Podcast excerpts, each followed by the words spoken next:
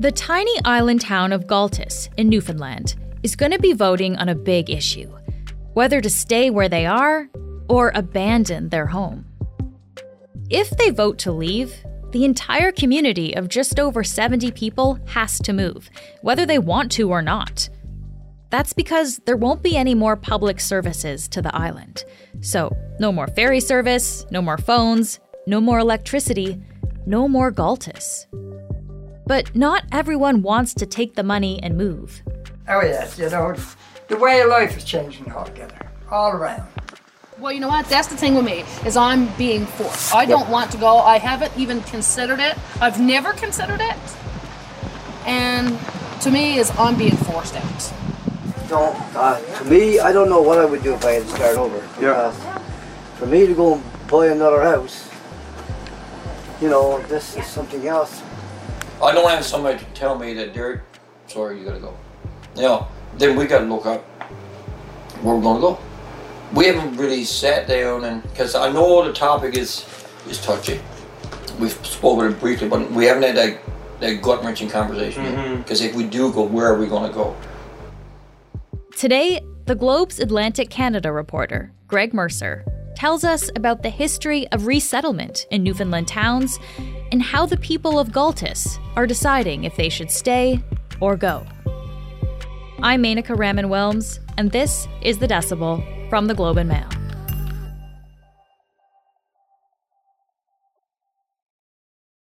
Greg, it's great to have you back on the podcast. Thanks for being here. Hey, happy to be here, Menaka. Thanks for having me. I'd like to just start by by really getting an idea of this place. Can can you describe what it's like actually traveling to to Gaultois, Newfoundland?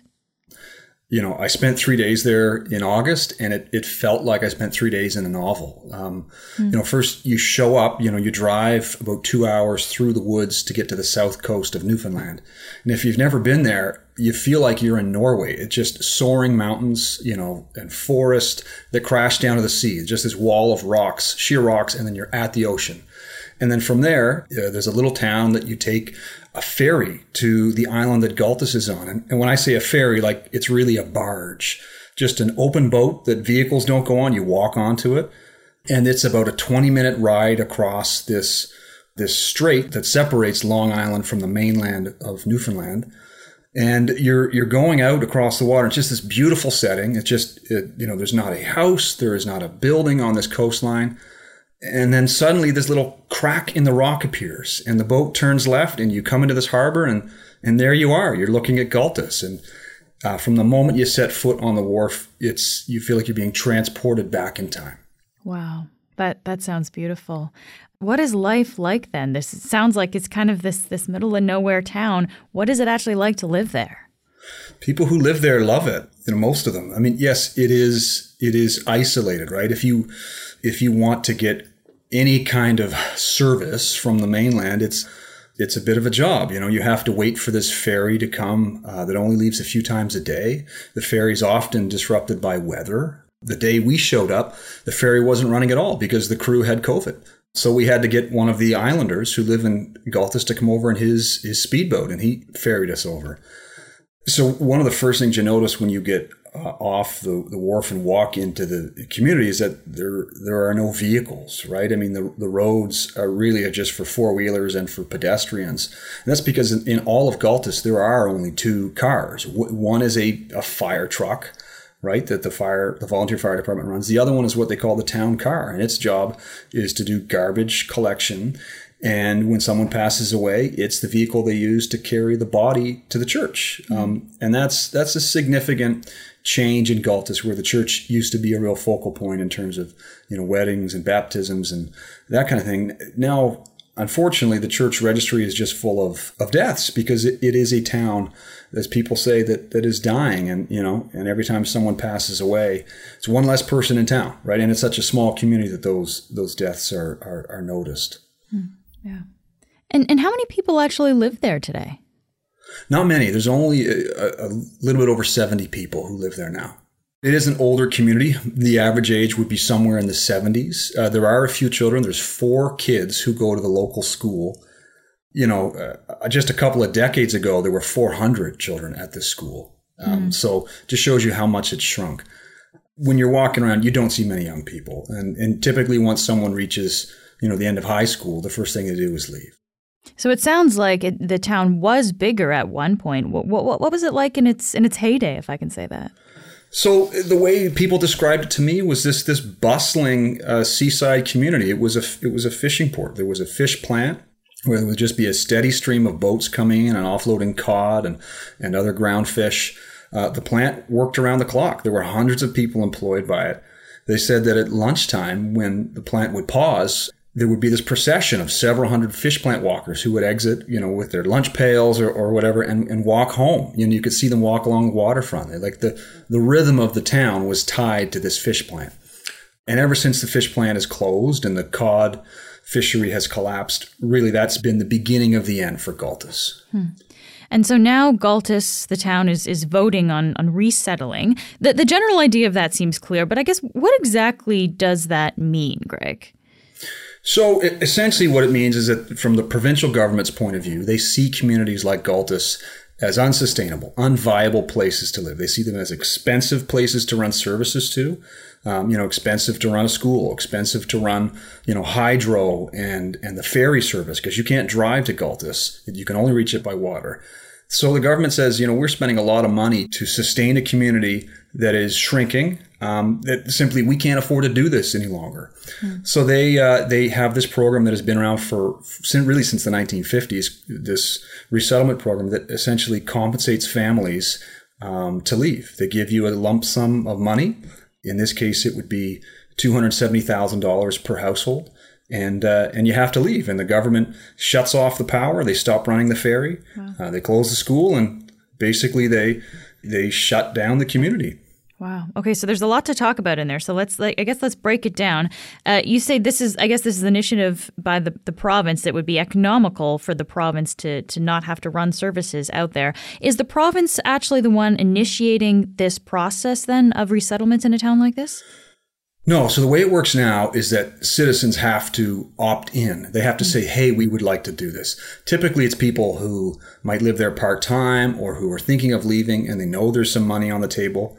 Of course, it's very contentious, right? I mean, not everybody wants to leave, but the town gets to have a vote. Um, if more than 75% of residents vote in favor, that begins the process. The province also does a cost benefit analysis and they say, is it worth our while to pay to relocate these people or no? So that's one of the factors. But yeah, essentially, it is uh, it is supposed to be started by the by residents themselves. And do we know when this vote is actually going to happen? It's been delayed a little bit, but at this point, no date has been set. Hmm. And this isn't the first time that that this specific town, Gaultois, is actually voting on this. What happened before? So they've been through this before. You're right, um, and in fact, Gaultois, a lot of the people who live there come from other communities further down the coast that were resettled in previous decades. Hmm. It was kind of the town that you went to when your town was closed. Huh. So, yes, in the past, the threshold was higher to, to approve resettlement. Um, it was 90% of residents. The province of Newfoundland and Labrador recently lowered that threshold down to 75%, basically to make it easier for residents to to vote in favor of resettlement. And that in itself is controversial, right? Changing the goalposts. And do we have a sense of when this vote does happen, which way it's going to go? It's it's really hard to say. So there is a preliminary vote that the, the community does to say there there appears to be support in favor of relocation, and then they do a formal vote. Right now, they're still at the phase where the province is trying to confirm who actually is a resident and who's just someone who owns a property there but who's already left. You have to live there full time to get a vote. Hmm. Um, so yeah, they're they're still working their way their way through that.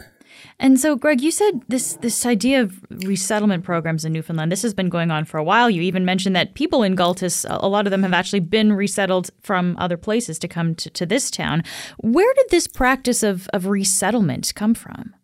It has a long history and, and, frankly, a painful history in, in Newfoundland. I mean, Newfoundland was settled essentially as a giant barge floating out in the sea, but with a bunch of coastal communities that were there only because of fishing.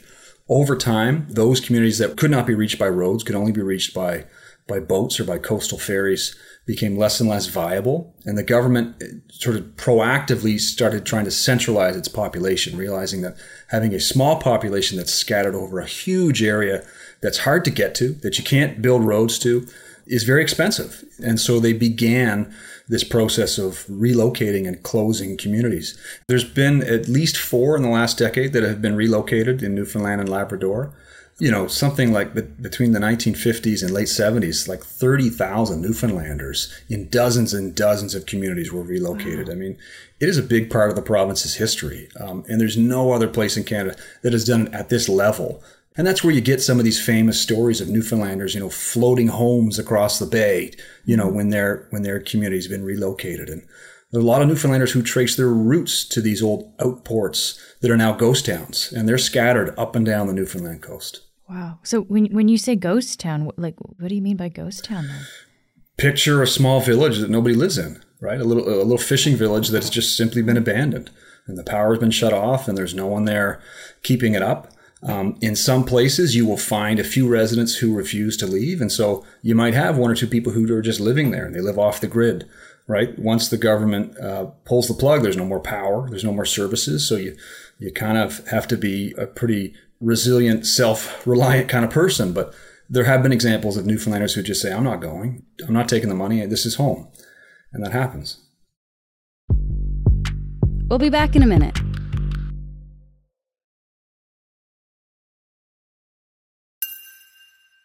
The province is, is offering households up to $270,000 to leave town, but that could be, you know, millions of dollars we're talking about here.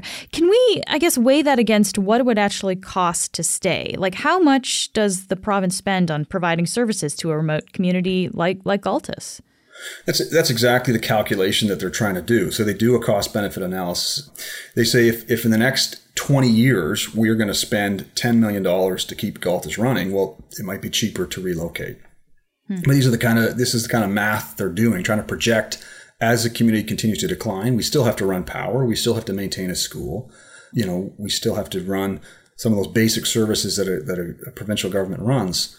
So it is millions of dollars to maintain these communities over time. Hmm. Yeah, and you you spoke to people when you were there. I know, Greg. Like, what did you hear from those who who don't want to leave? I mean, they they feel they feel like this is their home and there's no other place they want to live. And they you know they say this is this is god's country you know in, in their view. It's it's it's the kind of place where you don't there are no police because they say there's no crime right? There's the kind of place where everyone knows their neighbors. They look out for each other. You don't have to lock your door. Many people say they don't even know where the keys to their door is mm-hmm. you know? They don't want to move to corner brook or Gander or St. John's, those places to them feel very foreign. This is their community, and and frankly, they don't they don't want to leave. And, and for a lot of them who are in their 70s, they know that they're not going to go and buy a house on the mainland. You know, as they age and and you know health problems surface, they know the next move is likely into a nursing home. So mm-hmm. for them, it's not an appealing option to leave. But then there are other people who realize as I'm getting older and I need more um, you know, medical help. I need to be able to get to see a doctor more easily than taking a ferry across the bay and this two-hour drive to the nearest emergency room. Um, so th- there are people in that camp who say it's not realistic as we get older to live like this. Is there anyone specifically that you talked to, Greg, that I, I guess stood stood out in your mind that who took this position? Yeah, I mean, you know, the mayor, Gord Hunt, is a really interesting guy. I mean, he spent most of his life there. And his view is like, this is the end for me. If I leave Gaultois, you know, it's all over. There's there's no other life for me to build somewhere else. I, I want to spend the rest of my days here. But he's also torn, right? He has he has grandchildren who he knows their future is not in Gaultois. It's on the mainland, in Newfoundland or somewhere else in Canada. So he knows for them the compensation could open a door to something better. Hmm, yeah. What about the people who are who are in favor of leaving? What what did they tell you about what, why they would make that choice? A lot of them point to economic reasons. You know, apart from from the salmon farming industry, there's not a lot of employment there, right? I mean, there's a few jobs, you know, with the school or or the post office, that kind of thing. Mm. Um, and and a lot of them point to the issue with medical access, right? There's a nurse who comes and visits once a month to go to the medical clinic, but if you have like a chronic issue that you need to see a doctor regularly, you're looking at like sometimes a two and a half hour trip to go see that doctor. And you know, in January, getting on an open ferry across the bay and then getting in a car and driving I mean, that's it's not an appealing option for some people. And so they, they say that's a real issue for them. Yeah. Hmm. Uh, we talked a little bit about the history of resettlement in Newfoundland, but I wonder, does this happen in any other province or territory in, in Canada? This is really this is a uniquely Newfoundland phenomenon. Um, I mean, there are there have been um, pressures around amalgamation and you know you know phasing out government services in different parts of this country, but there's no other part of Canada that I'm aware of that actively has a program encouraging people to sell their you know to to leave their home in in exchange for money. Uh, as part of a you know established government program that continues this effort of centralizing its citizens. I mean, I, I imagine this is this must be a pretty emotionally charged issue in the province then. It's no question, right? I mean, you talk to Newfoundlanders, many of them say, look, the heart of Newfoundland is not St. John's, right? They see St. John's as a big city. They, you know, it's the outports. And they say the outports built Newfoundland. There would be no Newfoundland as we know it without these communities, right? I mean, the fishery was the lifeblood of the province, and it was the outports that staffed that fishery and processed the fish and essentially built that industry. So they're saying, I mean, this is a big part of Newfoundland's history and heritage that we are phasing out. And, and they're saying something significant is being lost when we do this time and time again to these communities. Hmm. Greg, thank you so much for, for taking the time to speak with me about this. My pleasure, Menaka. Thanks for having me. That's it for today. I'm Menaka Raman Wilms. Our producers are Madeline White, Cheryl Sutherland, and Rachel Levy McLaughlin. David Crosby edits the show. Kasia Mihailovic is our senior producer, and Angela Pacienza is our executive editor. Thanks so much for listening, and I'll talk to you tomorrow.